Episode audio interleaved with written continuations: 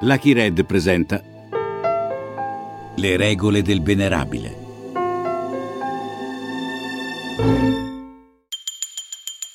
La storia del tutto autentica, tranne le parti in cui è menzognera, di Licio Gelli, il capo della loggia P2, un podcast Lucky Red con Francesco Montanari.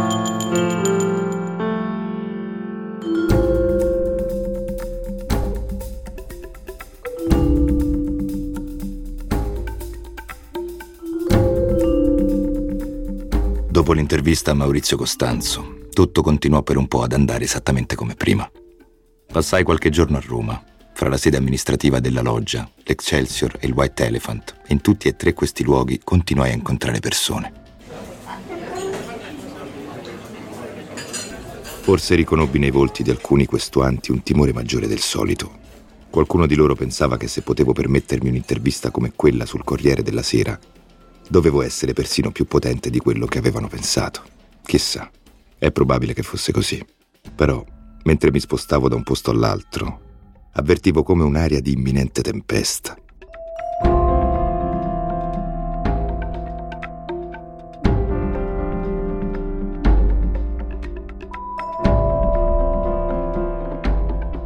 Come se delle nuvole cupe si stessero condensando sopra la città. In un paio di occasioni mi fermai e alzai la testa. Il cielo era terso. Tornai ad Arezzo. Lungo la strada fui così silenzioso che il mio autista si spinse a chiedermi se andava tutto bene. Sì, anche se la cosa un po' mi stupiva, andava tutto bene.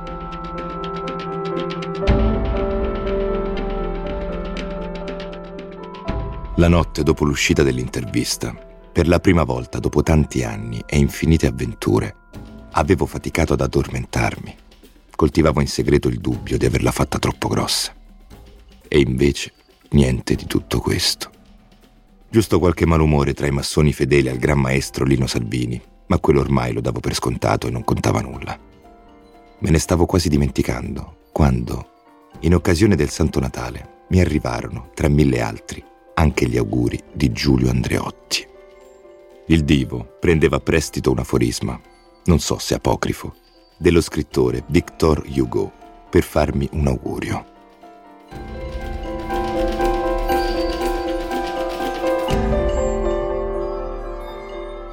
Ti auguro di essere come l'uccello posato per un istante su dei rami troppo fragili, che sente piegare il ramo e che tuttavia canta, sapendo di avere le ali.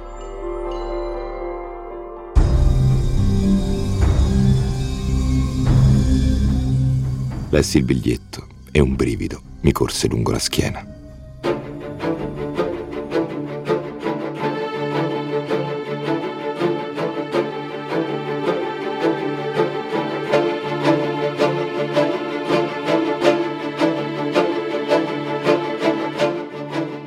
I guai arrivarono davvero e all'inizio riguardarono l'aiuto che avevo fornito tempo addietro a Michele Sindona, il maestro di Roberto Calvi un grande uomo che aveva fatto molto per il paese e che aveva grande stima nei miei riguardi.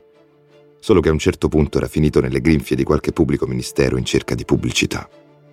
Senta, Sindona, da quello che è emerso dalle nostre indagini, dietro molte delle sue operazioni finanziarie c'era Gelli. Me lo conferma? Non direi proprio. Guardi, che Gelli sia capace di scrivere un contratto. Ancora deve venire a dirmelo qualcuno. Pensi che io gli dovevo dettare le lettere, una lettera d'affari, eh? una lettera qualunque che avesse bisogno di scrivere. Bisognava correggerla perché è uno che non sa neanche come si apre un conto in banca. Ecco chi è Gelli.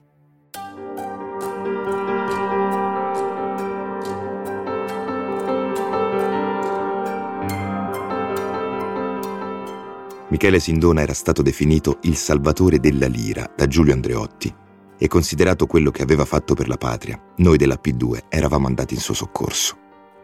Nel sistema giudiziario americano esiste l'affidavit, una sorta di testimonianza solenne che viene inviata a un tribunale. In quello italiano lo stesso ruolo è grossomodo svolto dalla memoria scritta. Io avevo fornito immediatamente a Michele la mia, che spiegava le ragioni dei suoi guai.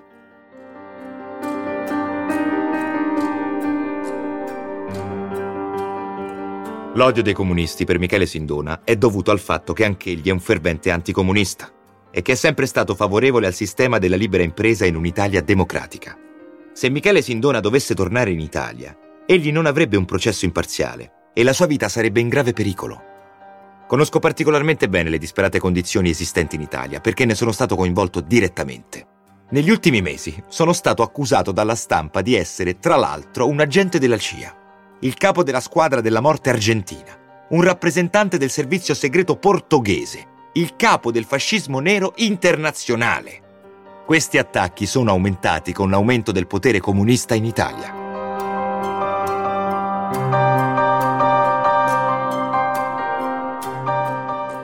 Sindona, per uscire dai guai, faceva pressioni di ogni genere. Lasciava intuire che se non lo avessero aiutato, avrebbe reso pubblica la lista dei 500 italiani che grazie a lui avevano portato i propri capitali all'estero. Qualcuno ha detto che l'aiutai perché ero uno dei 500. Assurdo. Quando dovevo portare all'estero i miei capitali, io l'ho sempre fatto da me. Tieni presente che io, senza essere un banchiere, nella mia carriera ho fatto operazioni finanziarie per 17 mila miliardi di lire. 17 mila. Praticamente una finanziaria.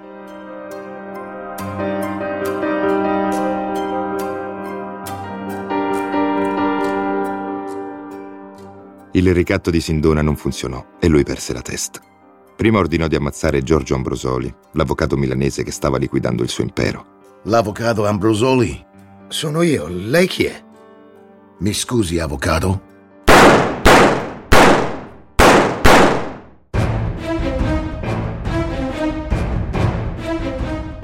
Sindona a quel punto scappò nella sua terra d'origine, la Sicilia, Lì aveva una famiglia a cui aveva fatto fare importanti investimenti all'estero. Era una famiglia ampia, pericolosa e non era fatta di nonni, zii e nipoti. Era cosa nostra. Il capo si chiamava Stefano Bontate. Suo figlio è buttana tutti i nostri risparmi si mangiò. Se non si trova il modo di restituirceli, gli facciamo un paltò di legno.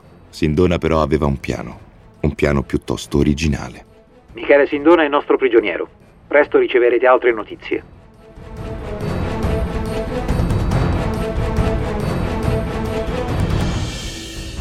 Fece finta di essere stato sequestrato dalle Brigate Rosse. Sperava di indurre a compassione l'opinione pubblica, o quantomeno quell'alta borghesia che in quel periodo, fra rapimenti a scopo di estorsione e terrorismo politico, viveva sempre con un occhio aperto. Nel dubbio comunque Sindona continuò con i suoi ricatti. Evidentemente i brigatisti mi hanno sopravvalutato e credono che io sappia tutto su tutti, che abbia elementi o documenti in grado di svelare importanti coinvolgimenti. Ho già chiarito che posso dare loro qualche documento solo se vengo liberato. D'altra parte, le persone implicate non hanno mai sollevato un dito per difendermi e non mi sento in nessun modo di proteggerli.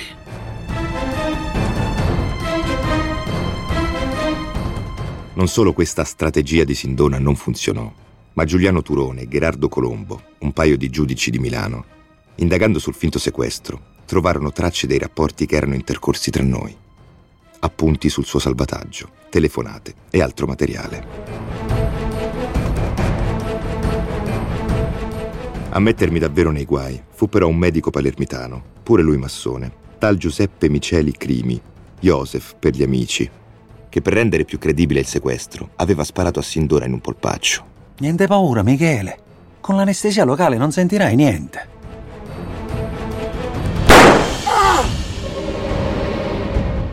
Fu questo cretino di Miceli Crimi a dire che Sindona ed io ci eravamo incontrati anche durante il suo finto sequestro per concordare un piano di salvataggio. E a quel punto, cosa fecero Turone e Colombo? Quei mascalzoni pensarono bene di ordinare una perquisizione in tutti i luoghi che avessero un qualche legame con la mia vita in Italia. Sono sicuro che stessero aspettando da tempo, almeno dall'intervista sul Corriere, l'occasione giusta. E il finto sequestro di Sindona gliela servì su un piatto d'argento. Aprite! Guardia di finanza!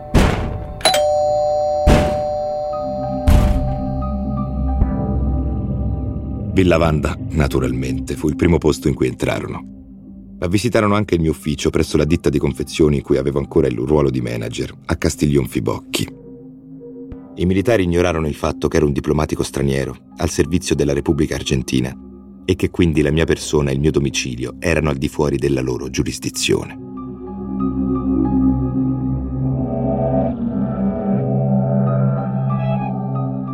Cose da paese del terzo mondo. Se neppure i magistrati rispettano la legge, perché dovrebbero farlo gli altri? Io ero a Montevideo o a Castiglion Fiorentino, non ricordo di preciso, ma di certo mi misi subito in contatto con la mia segretaria.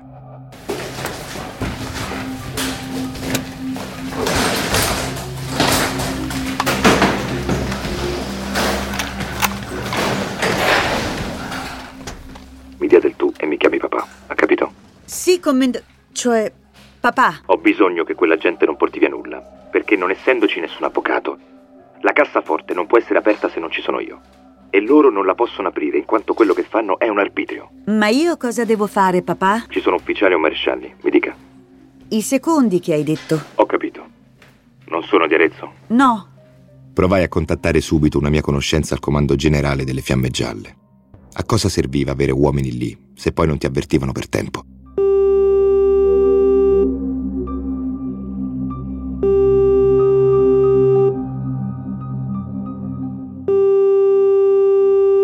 Il telefono suonò libero.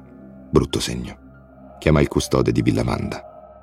Allora, senti, quante porte erano chiuse? Erano chiuse, signor commendatore. La camera della signora Grazia e in soffitta erano chiuse altre due porte. Le hanno rotte tutte? No, no, no, mi ci sono messo davanti e tanto ho fatto che quelle lì non le ho fatte rompere. Ho capito.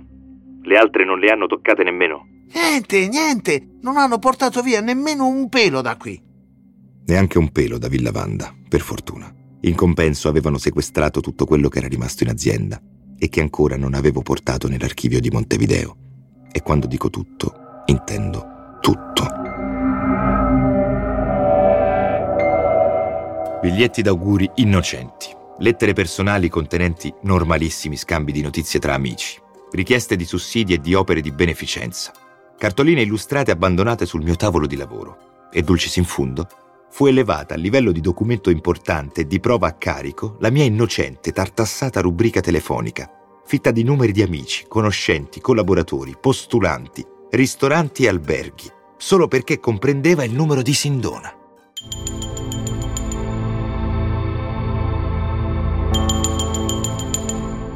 E in mezzo a tutte queste carte c'era anche l'elenco di quasi mille nomi di fratelli e fratelloni, la famigerata lista degli affiliati alla loggia, la lista che doveva rimanere segreta ad ogni costo. In quel momento non restava che una carta da giocare, la ritirata strategica. Non sempre la fuga è segno di colpevolezza. La mia conoscenza dell'animale uomo in ogni sua manifestazione, per intuito o per esperienza, quella volta mi suggerì quella soluzione. Mi chiedevo se facevo bene a fuggire, quando contro di me non erano stati emessi mandati di cattura, né comunicazioni giudiziarie. Eppure persistevano minacce contro la mia persona, ingiustificate e ingiustificabili e anche decisamente misteriose. Sicché optai per la ritirata strategica, in modo da avere tempo di riorganizzare il contrattacco. Lasciai l'Italia quasi di soppiatto, temendo di essere fermato alla frontiera, come soltanto un innocente può temere.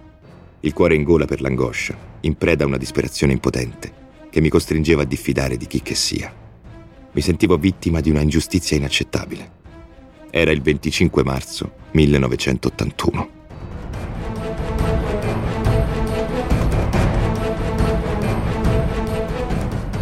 Forse alcuni miei avversari si stupirono di vedermi in movimento, ma si aspettavano davvero che stessi in disparte, a piangere sui miei anni e sulle mie sciagure.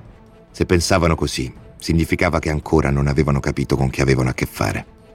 Molti di loro si dimostrarono subito dei Giuda e si eclissarono all'istante, facendo di tutto per far dimenticare la loro appartenenza alla P2 e gli enormi debiti di riconoscenza che avevano nei miei confronti.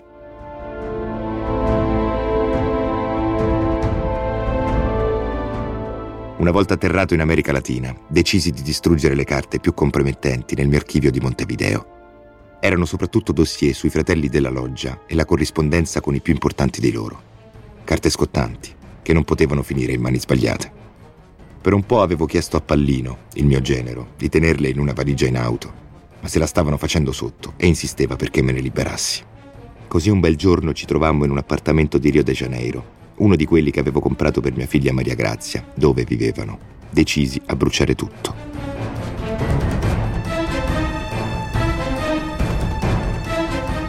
C'è un problema però. Come si fa a bruciare un archivio dentro un appartamento?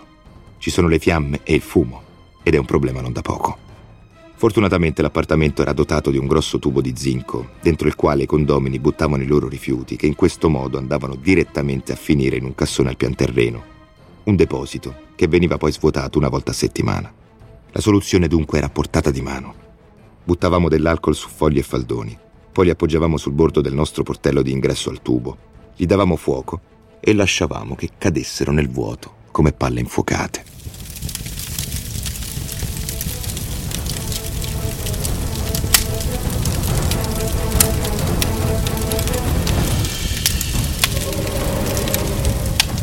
Ma lei è sicuro di questo metodo, papà? Sicurissimo, pallino. Vai, vai, continua.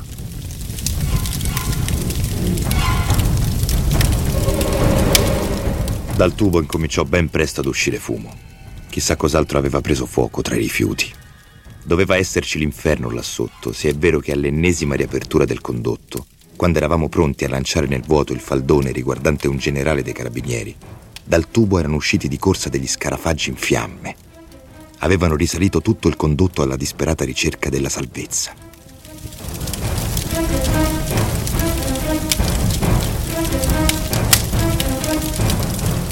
Erano decine ed erano enormi. Li schiacciammo e rischiando di bruciarci le scarpe, ne usciva un fumo azzurrognolo e un odore terrificante. Non era facile perché le bestie erano disperate, lottavano per la vita anche se non avevano speranze. Stavano bruciando vive o erano ormai mezze affumicate.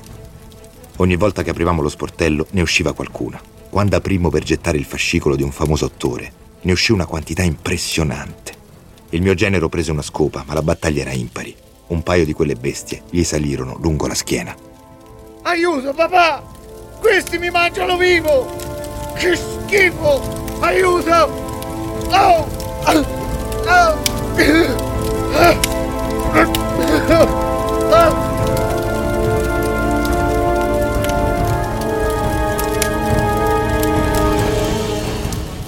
Mi accesi una sigaretta e mi misi in disparte a guardare la scena. Il poveretto era disperato.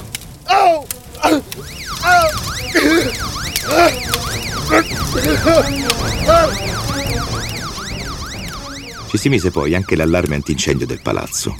Dovevamo finire in fretta, nonostante l'assalto di quegli insetti immondi. Nel complesso un lavoro schifoso che mi fece odiare ancora di più i magistrati e i traditori che mi avevano costretto in quella situazione. Finimmo comunque il lavoro e non fummo nemmeno mai scoperti dall'amministrazione condominiale. Come potevano sapere qual era l'appartamento da cui era partito tutto?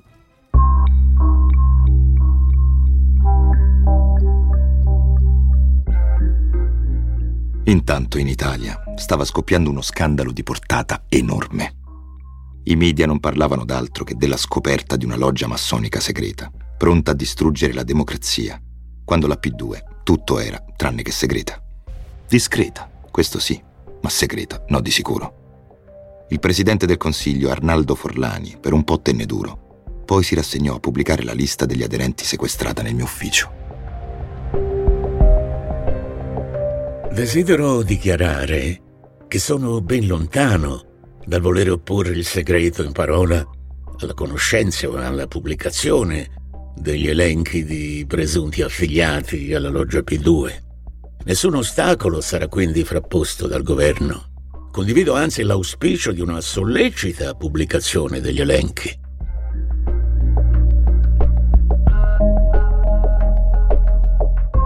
Maledì ancora una volta il giorno in cui avevo deciso di rilasciare l'intervista a Maurizio Costanzo. Eppure forse la verità era che tutto quel potere senza nessuna fama pubblica incominciava a pesarmi. Non mi bastava essere noto a chi contava, Forse volevo essere famoso, non dico come quegli attori o quelle attricette da niente, sulle quali pure avevamo fascicoli e fascicoli. ma almeno come uno di quei politici che non valevano nulla e mi chiedevano favori con il cappello in mano. Forse era stato davvero il desiderio di essere conosciuto e rispettato anche dal grande pubblico, non solo dagli iniziati, a indurmi a quella mossa avventata. Ironico per un massone, non è vero? In ogni caso era stato un errore, un errore enorme. Lo scandalo era stato comunque di una portata che non avrei mai potuto né prevedere né immaginare. Talmente grande che ancora a distanza di tanti anni, 40 per la precisione, siamo qui a parlarne.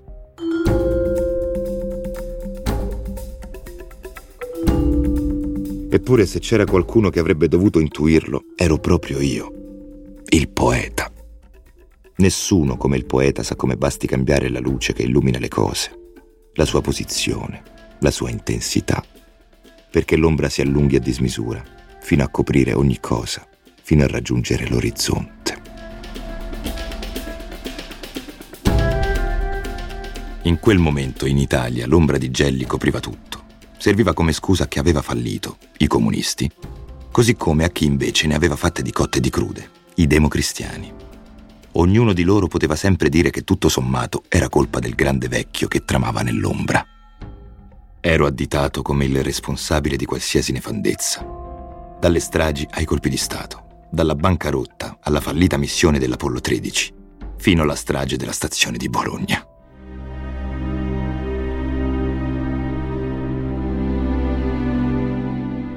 Era stato il 2 agosto del 1980, proprio nei giorni più caldi delle vacanze.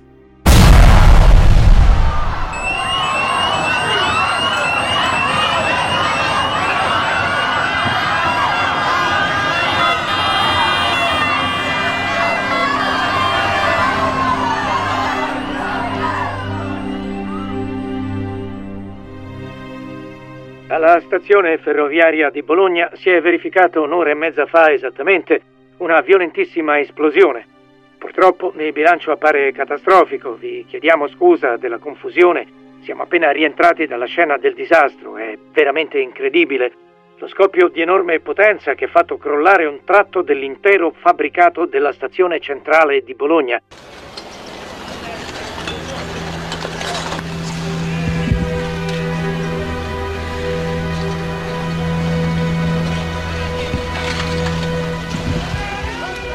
Il mio unico torto in quell'occasione.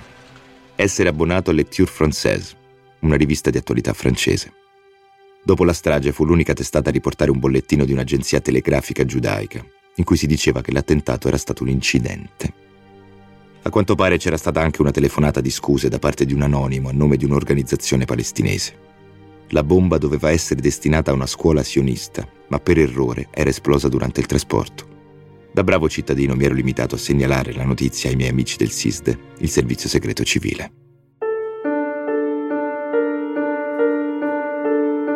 Ma che colpa ne ho io, se ne furono molto più interessati quelli del SISMI, il servizio segreto militare. A quelli del SISMI, un inquadramento della strage di Bologna in un'ottica di terrorismo internazionale faceva comodo per due ragioni. La prima, che se i terroristi erano stranieri toccava a loro e non al SISDE occuparsene due che avrebbero messo mano su importanti fondi neri con il pretesto di indagare. Due cretini del sismi si spinsero anche molto più in là.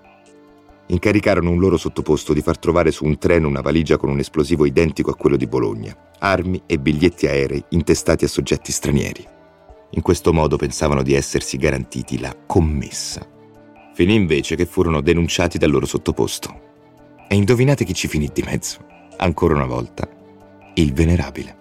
Ogni ombra ormai veniva imputata al poeta e i giornalisti continuavano a non darmi tregua.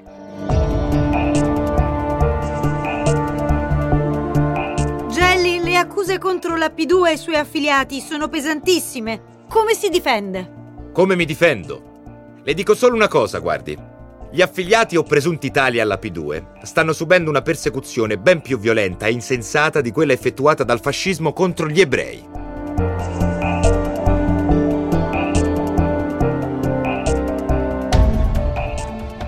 Come si fa a paragonare un'associazione massonica, e dunque seria, come era la P2, a un sodalizio criminale? Noi avevamo sei ministri, un'ottantina di generali, il mondo dell'economia e dell'editoria, tutti legati da un ideale, fare il bene del paese e cercare di regalargli istituzioni più forti.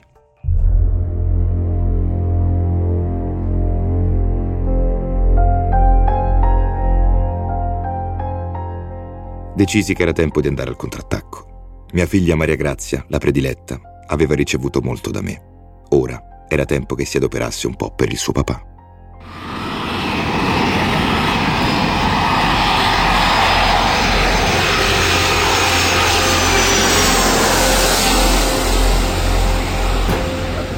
Signore e signori, all'Italia vi dà il benvenuto all'aeroporto internazionale di Fiumicino. A mia figlia Maria Grazia, atterrata dopo un volo da Rio de Janeiro, fu perquisito il bagaglio. All'interno c'erano cinque buste sigillate. Dentro c'erano dei dossier. Uno era su Gianni De Michelis, un socialista veneziano che aveva fatto una formidabile ascesa nella scia di Bettino Craxi. Lo stesso Craxi che dopo lo scandalo aveva smesso di rispondermi al telefono. Il dossier conteneva notizie che De Michelis avrebbe preferito non divulgare e non riguardavano la sua nota passione per le discoteche e le ragazze procaci. In sostanza il significato era, Bettino, stavolta sono io ad aver bisogno di te.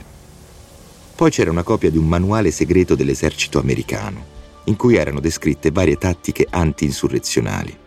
Il messaggio era rivolto al mio vecchio amico Frank.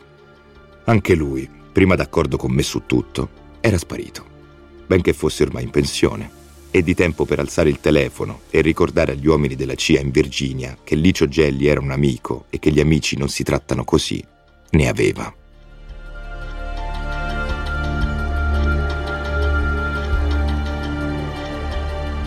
Nella valigia c'era anche una copia del nostro piano di rinascita nazionale. Sì. Il messaggio in questo caso era rivolto a tutti quelli che avevano dichiarato di condividerlo e adesso non si facevano più trovare. Vigliacchi.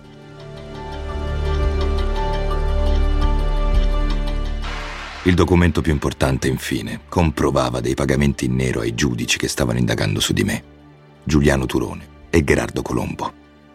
Il senso era chiaro. Bisognava vedere se i giudici lo avrebbero capito.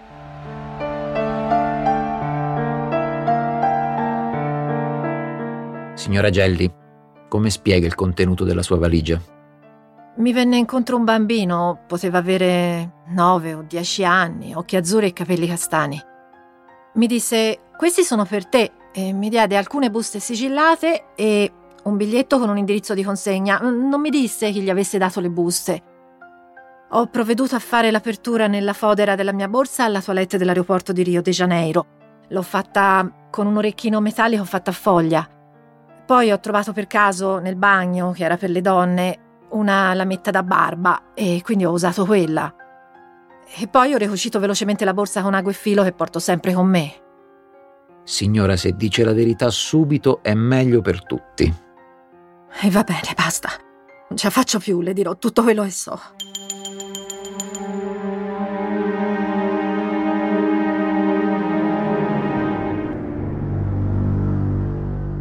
Mio padre mi telefonò a Rio de Janeiro due o tre giorni prima che io partissi per l'Europa. Mi chiese se potevo fargli il favore di spedirgli alcune buste quando fossi arrivata a Roma. Il giorno prima della partenza un signore venne nel mio appartamento di Rio de Janeiro e mi portò le buste. Non fu mio padre a dirmi di nascondere le buste nel doppio fondo della valigia. Quella è un'idea mia. Non è stato un caso se hanno controllato il suo bagaglio, vero signora? No. Ho aperto la borsa e sono stata io spontaneamente che ho detto mi faccia il controllo.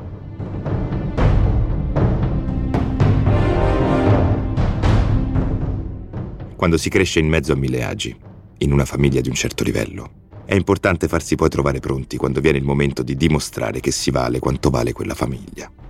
Mia figlia agì bene e con coraggio. Il problema è quello che accade dopo. Maria Grazia diventò irriconoscibile.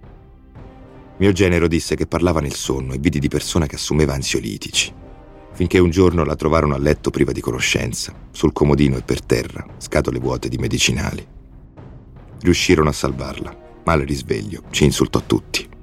Alla fine capii.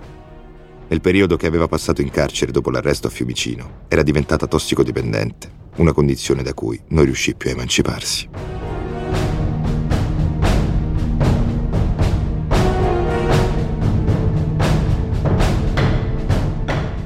Mia figlia che si drogava. Era troppo persino per me. Una sera, in un appartamento di San Paolo, staccai il tubo del gas, aprì la manopola e mi sdraiai sul pavimento della cucina.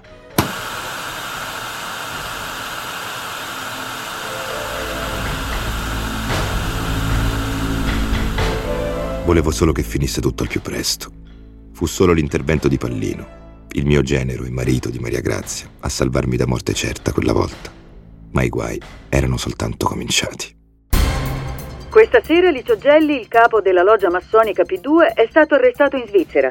Ci colleghiamo per telefono con il nostro corrispondente da Ginevra. Licio Gelli, il capo della P2, è stato arrestato oggi a Ginevra dalla Polizia Federale Svizzera. La notizia mi è stata confermata pochi minuti fa dallo stesso Ministero della Giustizia di Berna. Questa è per ora l'unica informazione certa. Quanto alle circostanze che hanno portato alla cattura del capo della P2, si possono soltanto raccogliere e riferire in questo momento le voci più insistenti, secondo le quali Licio Gelli sarebbe stato arrestato in una banca ginevrina dove la Polizia federale l'avrebbe attratto con uno stratagemma, il blocco di un conto corrente a lui intestato contenente 120 milioni di franchi svizzeri.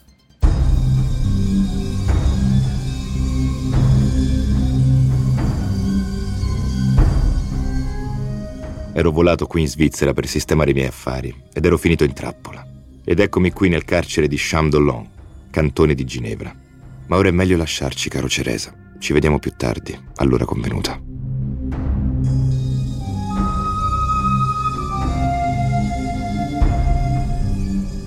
Eccellenza, è tutto pronto per il pagamento?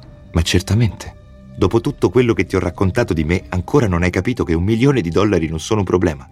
No, è che... Vai, Ceresa, vai. Pensa a non fare errori, piuttosto. I tuoi soldi sono al sicuro.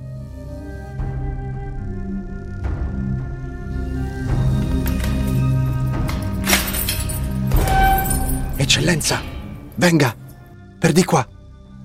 Un milione di dollari per essere accompagnato con grande tranquillità e un certo stile alla porta. Ovviamente quei soldi Ceresa non li vide mai, figuriamoci. Piove sempre sul bagnato e io in Ceresa vedevo solamente tanta siccità.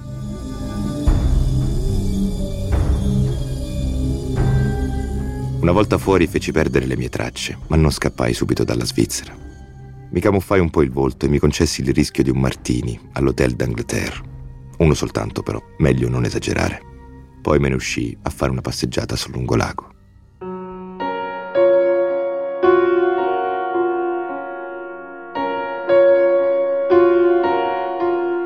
Lì si trova la principale attrazione di Ginevra, il jet d'eau.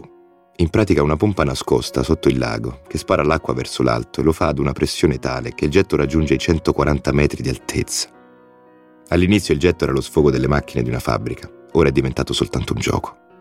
È come se la città di Ginevra dicesse siamo ricchi abbastanza da tenere accesa tutti i giorni una grande pompa d'acqua fondamentalmente inutile. E così la gente di tutto il mondo, quando visita la città, fotografa il getto o si siede a bere un cocktail nelle vicinanze e non sa bene perché lo fa. Quel getto è bello? Forse. È utile? Sicuramente no. È potente? Sì. È strano? È anomalo? Sì e sì. Si erge sopra la città, cambia forma a seconda del vento e quando si dice Ginevra c'è sempre qualcuno che dopo le banche, gli orologi e gli arabi dice Ah, il jet d'eau.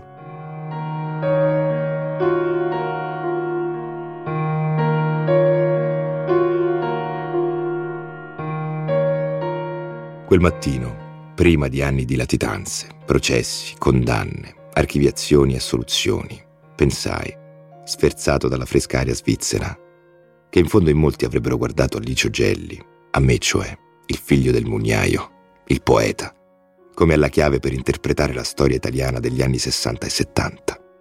Ormai era evidente e bisognava pure capirli. Le bombe nelle banche, sui treni, alle stazioni, gli omicidi di banchieri, giornalisti, magistrati, i golpe falliti, i sequestri di persona. Tutto questo era troppo per una sola nazione. Provare a dare un senso a un disastro del genere è impossibile. Se pensi a tutti i piccoli gesti che compongono ognuno di questi grandi eventi e al fatto che sarebbe bastato cambiarne uno soltanto perché cambiasse tutta la storia, capisci subito che la pretesa che esista un unico, grande regista si mostra per quella che è. Un bel romanzo.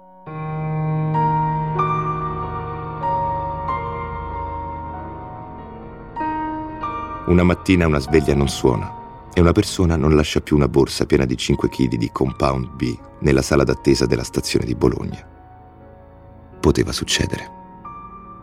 Oppure un incidente in macchina, una giornata di pioggia battente, un litigio fra amanti, un licenziamento, un tram in ritardo, una morte improvvisa per infarto, un'indigestione, un fulmine, una tegola che cade da un tetto, una volante della polizia che staziona dove non era prevista e chissà cos'altro ancora.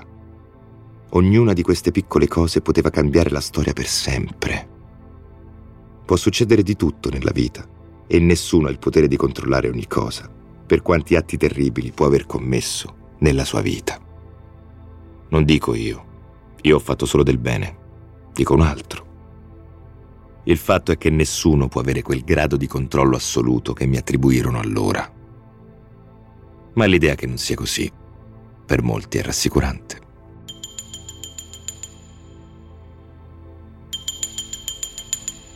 E perciò, parlando dell'Italia di quegli anni, dopo la mafia, le brigate rosse, il terrorismo nero, c'è sempre qualcuno che salta su e dice Ah, Licio Gelli è la P2.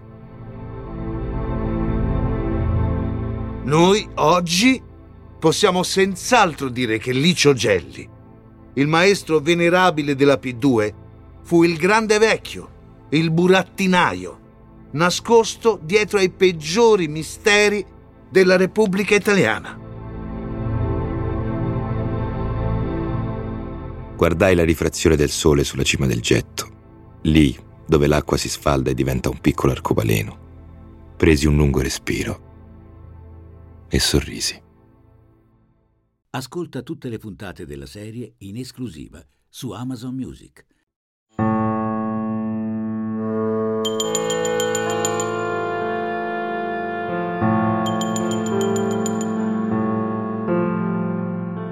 Le regole del venerabile la storia del tutto autentica, tranne le parti in cui è menzognera, di Licio Gelli, il capo della loggia P2, è un podcast Lucky Red, liberamente ispirato a Italia Occulta di Giuliano Turone, edito da Chiare Lettere Editore, scritto da Francesco Montanari, Massimiliano Griner e Daniele Rielli.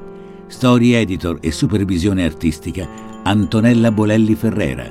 Regia Riccardo Sinibaldi. Editing, sound design e musiche originali Alessandro Molinari, effetti sonori Matteo Bendinelli, fonico di mix Filippo Barracco, fonico di sala Vittorio Pignatelli, voci di Francesco Montanari, Daniela Barra, Rodolfo Bianchi, Francisca Borges, Gualtiero Burzi, Ivan Castiglione, Emanuele Durante, Paolo Giovannucci, Niccolò Guidi, Mark Hanna, Francesco Meoni, Monica Migliori, Danilo Nigrelli, Alberto Rossatti, Riccardo Sinibaldi, Alessia Sorbello, Diego Venditti e Pavel Zelischi.